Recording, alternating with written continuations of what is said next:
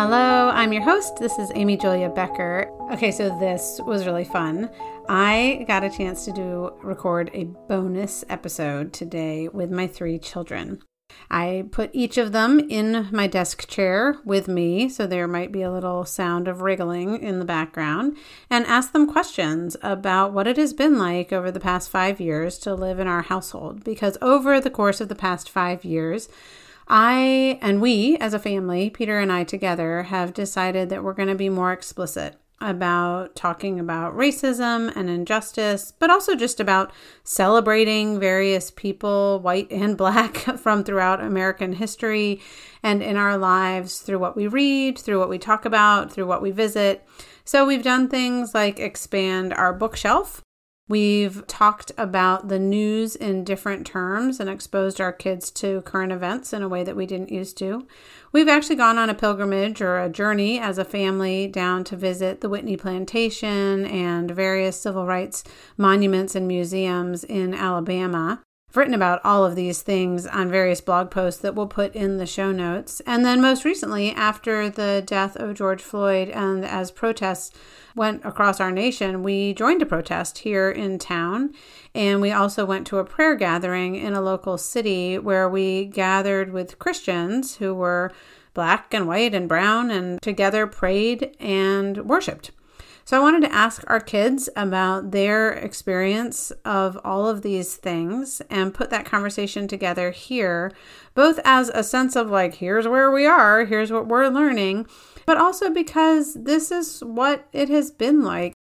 I hope it's helpful for you in thinking about the conversations you're having with your children, how you're exposing them and yourself to current events, to our history, to our past.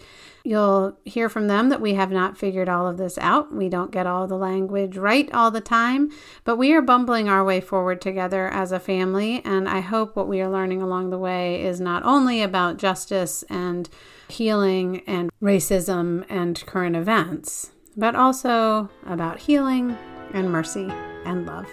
Thanks for joining us. All right, I'm Amy Julia, and I'm sitting here with my daughter, Penny. She's going to introduce herself. Penny, what, what do you want to say about yourself? I am fourteen years old. I will graduate to high school tomorrow.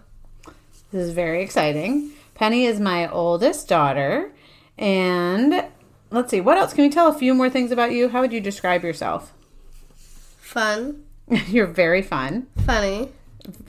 So, so funny. Loves babysitters. Love babysitters, yes. And you love people in general, I would say. Yeah. Yeah. And what else do you love to do? Read. You do love to read. Um, and Pen, can I also just share with our audience, in case they don't know you personally, that you have Down syndrome? Mm-hmm. That just might be something that's interesting to them about you as well. Is it, is it disorder? Right?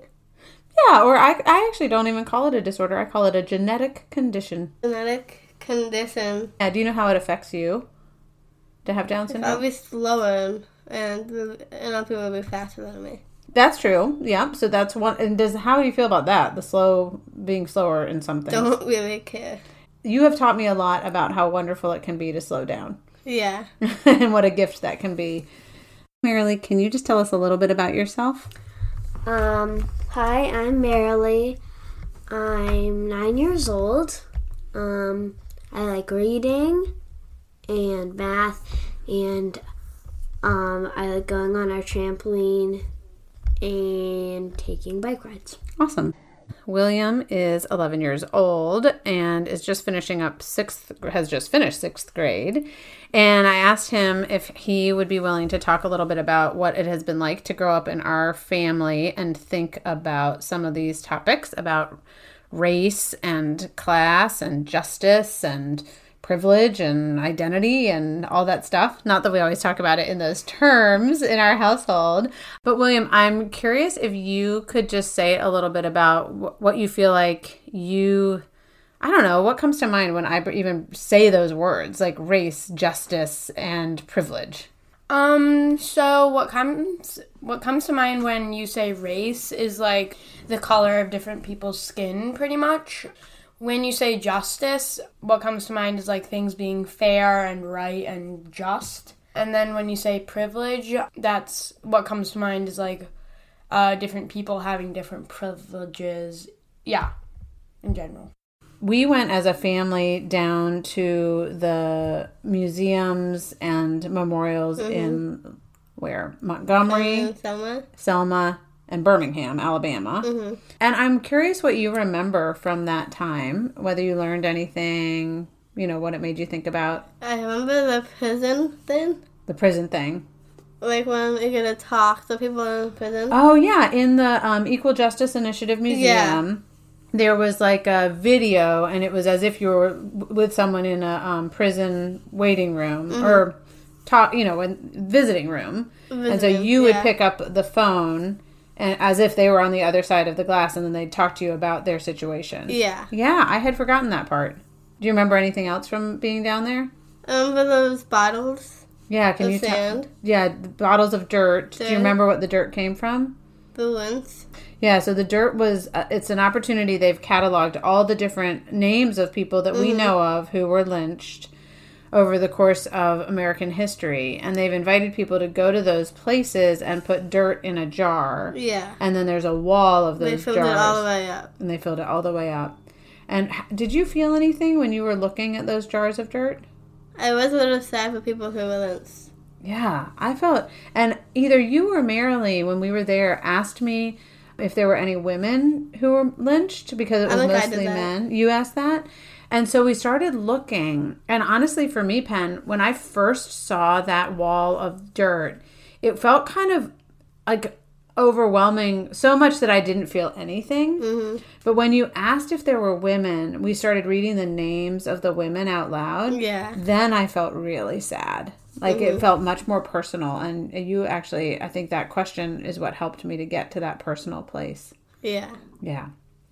So we went to Montgomery and Selma and Birmingham. And what are some things you remember from being there? I remember learning about some really cruel things white people would do to black people. Mm-hmm. Like lynching and stuff like that. And how did that affect you to learn those things? It made me sad that white people like us would do such horrible things just because they were a different, their skin was a different color. Mm-hmm. I have one other question about our trip. There was one place we went to in New Orleans because you really wanted to go there. Do you remember what that was? Ruby Bridges' school. Ruby Bridges' school. Can you explain who Ruby Bridges was and how you learned um, about her? Ruby Bridges was, well, is an African-American. Uh, she's a woman right now. She's in her sixties. She was one of the first kids to go to an all-white school, even though she was black. And she really changed the way schools were, I think. And, like, at first, it was only her because no other kids, no other parents would let their kids go to a school that had an African-American girl in it. But then the parents got really tired of their kids. um, being and at home. Being at home with them all the time. And they started all going to school with um, Ruby. And and do you remember, I remember from the book we read about Ruby Bridges that when she walked to school, people were yelling horrible, hateful things yes, at her. She had to have the F B I, not the F B I. Some sort of protection. But do you remember how she handled walking through people yelling at um, her? Yeah, she would pray before she got there to to for all the haters. And she would pray on her way back. Yeah, she prayed for them, which is pretty powerful. Mm-hmm. Is there anything else that stands out to you from that time when we were in um, New Orleans? We went to that plantation, the Whitney Plantation. Yeah, I liked it there. The Whitney Plantation used to be a plantation that had held African-American slaves. Mm-hmm. Um... Was it a sugarcane? Yeah, sugarcane. Sugarcane. It was a sugarcane plantation. Mm-hmm. And we got to see some of the houses that they were forced to live in the African Americans, and we got to see some of the land that they worked and how they made sugarcane. Did it change anything for you? Did you learn anything? What did you think about that? Um, up here, I was just like learning about what had happened in all of these places. And when we went down there, it was like we're now here and we're sort of not going through what they were going through, but seeing the places where they went through what they went through. And mm-hmm. then when we were in Alabama and we went to the um, African American church, that was just like really, really, just really interesting because we go to a small white, pre- predominantly white, predominantly yeah. white church in a town of four thousand people in northwestern Connecticut.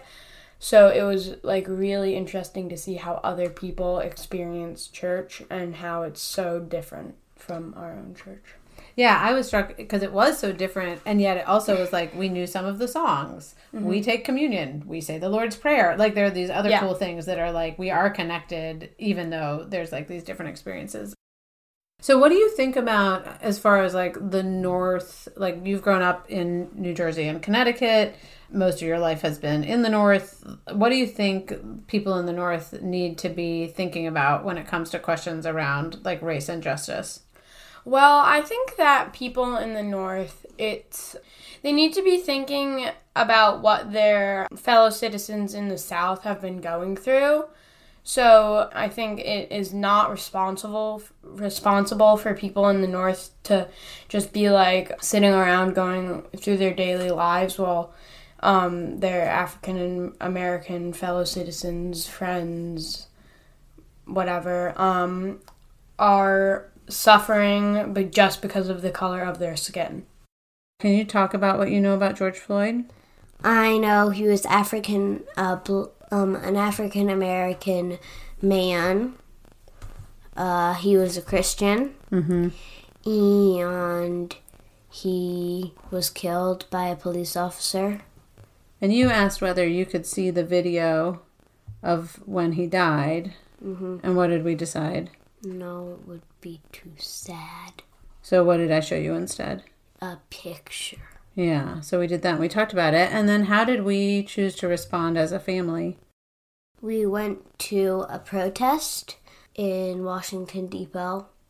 Yep, in our little town. Yeah, and there were a lot of people there. And like from, there were people from Marty's all the way past the G W. Yeah. Which is pretty far. Yeah, a lot of people. How did you feel about being a part of that protest? I liked it. It, um, there were not very many African Americans there. Which is true of our town, uh, right? Yeah, but I liked how many white people were there supporting. We went to, also went to a prayer gathering. Mm-hmm. And can you just describe that a little bit and how you felt about it? Uh, at first, I was really tired because I had just come back from a sleepover, and I did not want to go. But then once I got there, um, when it was time for us to go, I asked my mom if we could stay. I think it was also really cool because of being able to pray together and like worship together. Mm-hmm. When we went to the protest, how were you, I mean, not the protest, the prayer gathering, how were you feeling at first? Sad, because it was really loud. Yeah, you did not like that it was loud. And then, what was the first song? The first song was, it was Rainmaker. And why did, was that song special to you? Because me and my mom sing it every night. We sing that song every night, so it kind of felt like a way of welcoming you into that prayer gathering, yeah. right? I think that going to the um, peaceful prayer gathering in that we went to was very interesting because there was a mix of white and black people, but we were all like united by our faith, which was really, I'd say, meaningful. What do you think was the reason we went to that? Because of the race and protests. Yeah, and what like why would we care? Why would we want to be a part of praying about that? Is Black Lives Matter is a real thing? Yeah, it is a real thing. And, you know, people in America have not always uh, had laws mm-hmm. or actions that show how much everyone matters. I'm also curious because one of the things that has we've tried to be pretty intentional about in our family mm-hmm. is reading books that are not just about people like us, like yeah. white people who mm-hmm. live in the country, even though sometimes we read those books. But we also have tried to read books that kind of help us explore different, whether it's like people living in the city, people from different racial or ethnic mm-hmm. backgrounds, from different places in the world. And I know you've had a couple books in middle school that you've really appreciated about yeah. kids who aren't like you. Could you talk about, like, tell us the names of those books? Well, I have one right here. Yeah, what's it's this one? A Good Kind of Trouble. A Good Kind of Trouble. Who's the author? Ramee something? R- yeah, R A M E E is the last name of this author. Okay. So what's the good kind of trouble part of this book? Well, they have they wear armbands sometimes. What are the armbands about? Black Lives Matter. They're wearing these armbands, and does that get them into trouble, but like a good kind of trouble? Yeah. Oh, okay. Well, some books that I would recommend. One um, is Who is Barack Obama? Who is Michelle Obama? And Who was Harriet Tubman? Yeah, those are great. Um, and then I, um, there's a book about Ruby Bridges that I like to read. I've read it a lot. Then some movies are, I really like hit the movie Hidden Figures. It's about three African-American women that changed the world. Yeah, they're pretty awesome, aren't they? Yeah. Yeah. Here is another question I have for you. Uh, we have also been intentional about reading some books about Native Americans alongside white people. Can you describe, like, why we, what books we've read, why we've done that, how that's affected you? Uh, yeah. So we, I um, was reading the Little House series, and with my mom, we were reading the Birchbark House series.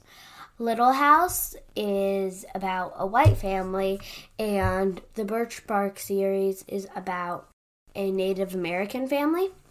And, and can I interrupt you for a second? They're yes. around the same time in yeah. the eighteen hundreds, like in in American history.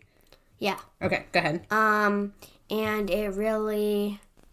Sh- Like, in Lauren Gold Wilder's book, she uh, described how much they hated African, not African, um, Native American people. Yep. Um, and in the Birchbark House, they described that they didn't, like, they only hated them because they were so mean to them. Like, they didn't really do anything wrong. Yeah, so it kind of gave you a different perspective on the same types of events, right? Uh-huh. To read both of them side by side. Um, there's this book called Jefferson's Sons, which is about Thomas Jefferson's sons who are African American. Their mother was a slave of Thomas Jefferson, and their father was Thomas Jefferson. So that really showed me, like, I think we all think about, like, Thomas Jefferson as this great guy mm-hmm. who was, like, a founding father, but he also had slaves and did a lot of bad things in his life, so that was really interesting to learn about. Um, in school, we also read this book called Ghost Boys, where we, um, yeah, we just read it aloud. Our teacher did read it aloud to us. It's similar to the story of Tamir Rice, right? Mm-hmm. It's not a true story, but it's similar to the story of Tamir Rice.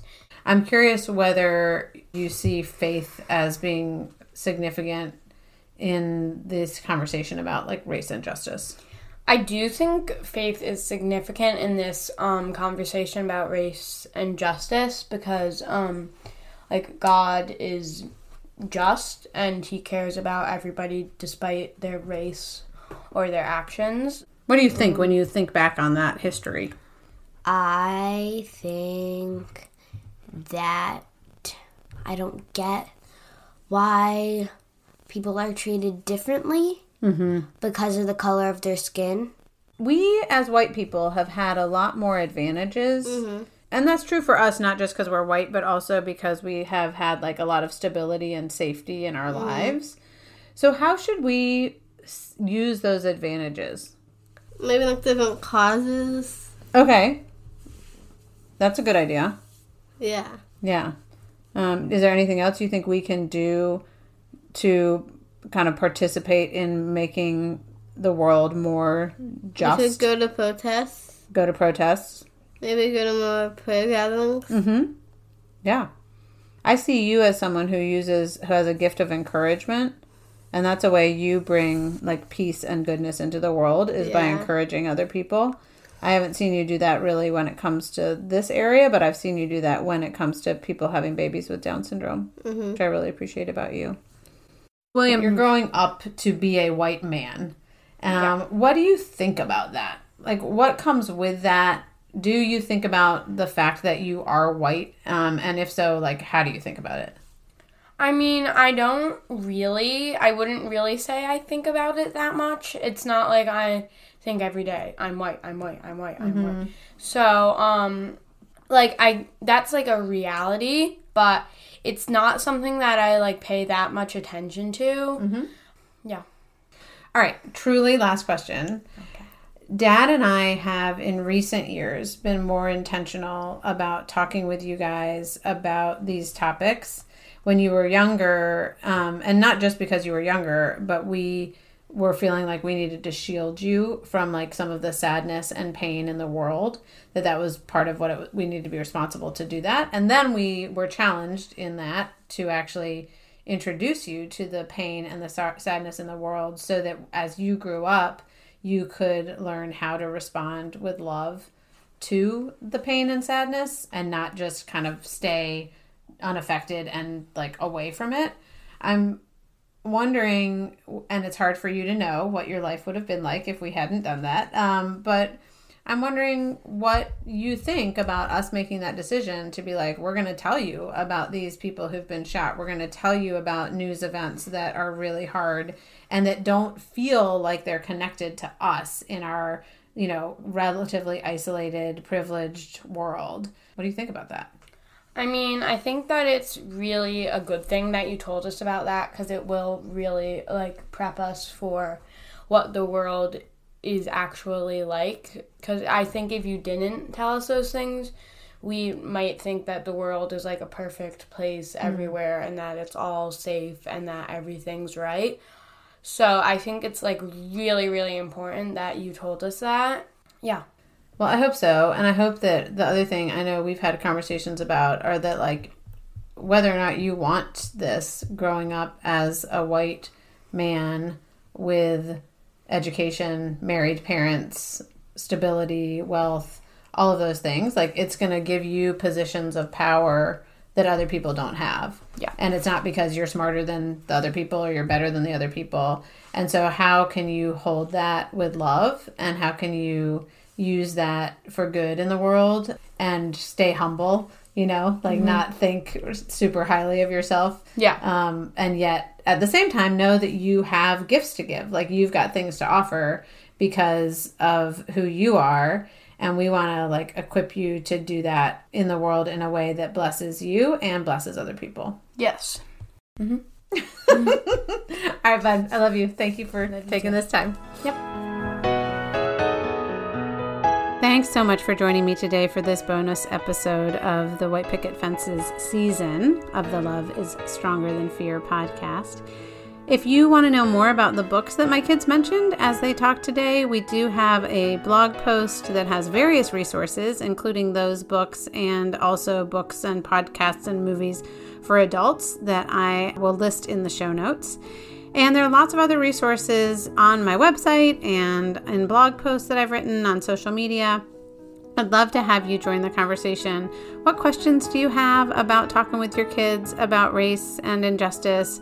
What questions do you have about what it means to construct an identity that is based on our common humanity but celebrates our diverse identities at the same time? What are you worried about? What are you excited about? I'd love to hear. Thanks again for being here, and please spread the word about this podcast with other people who might benefit from it as well. Thanks again.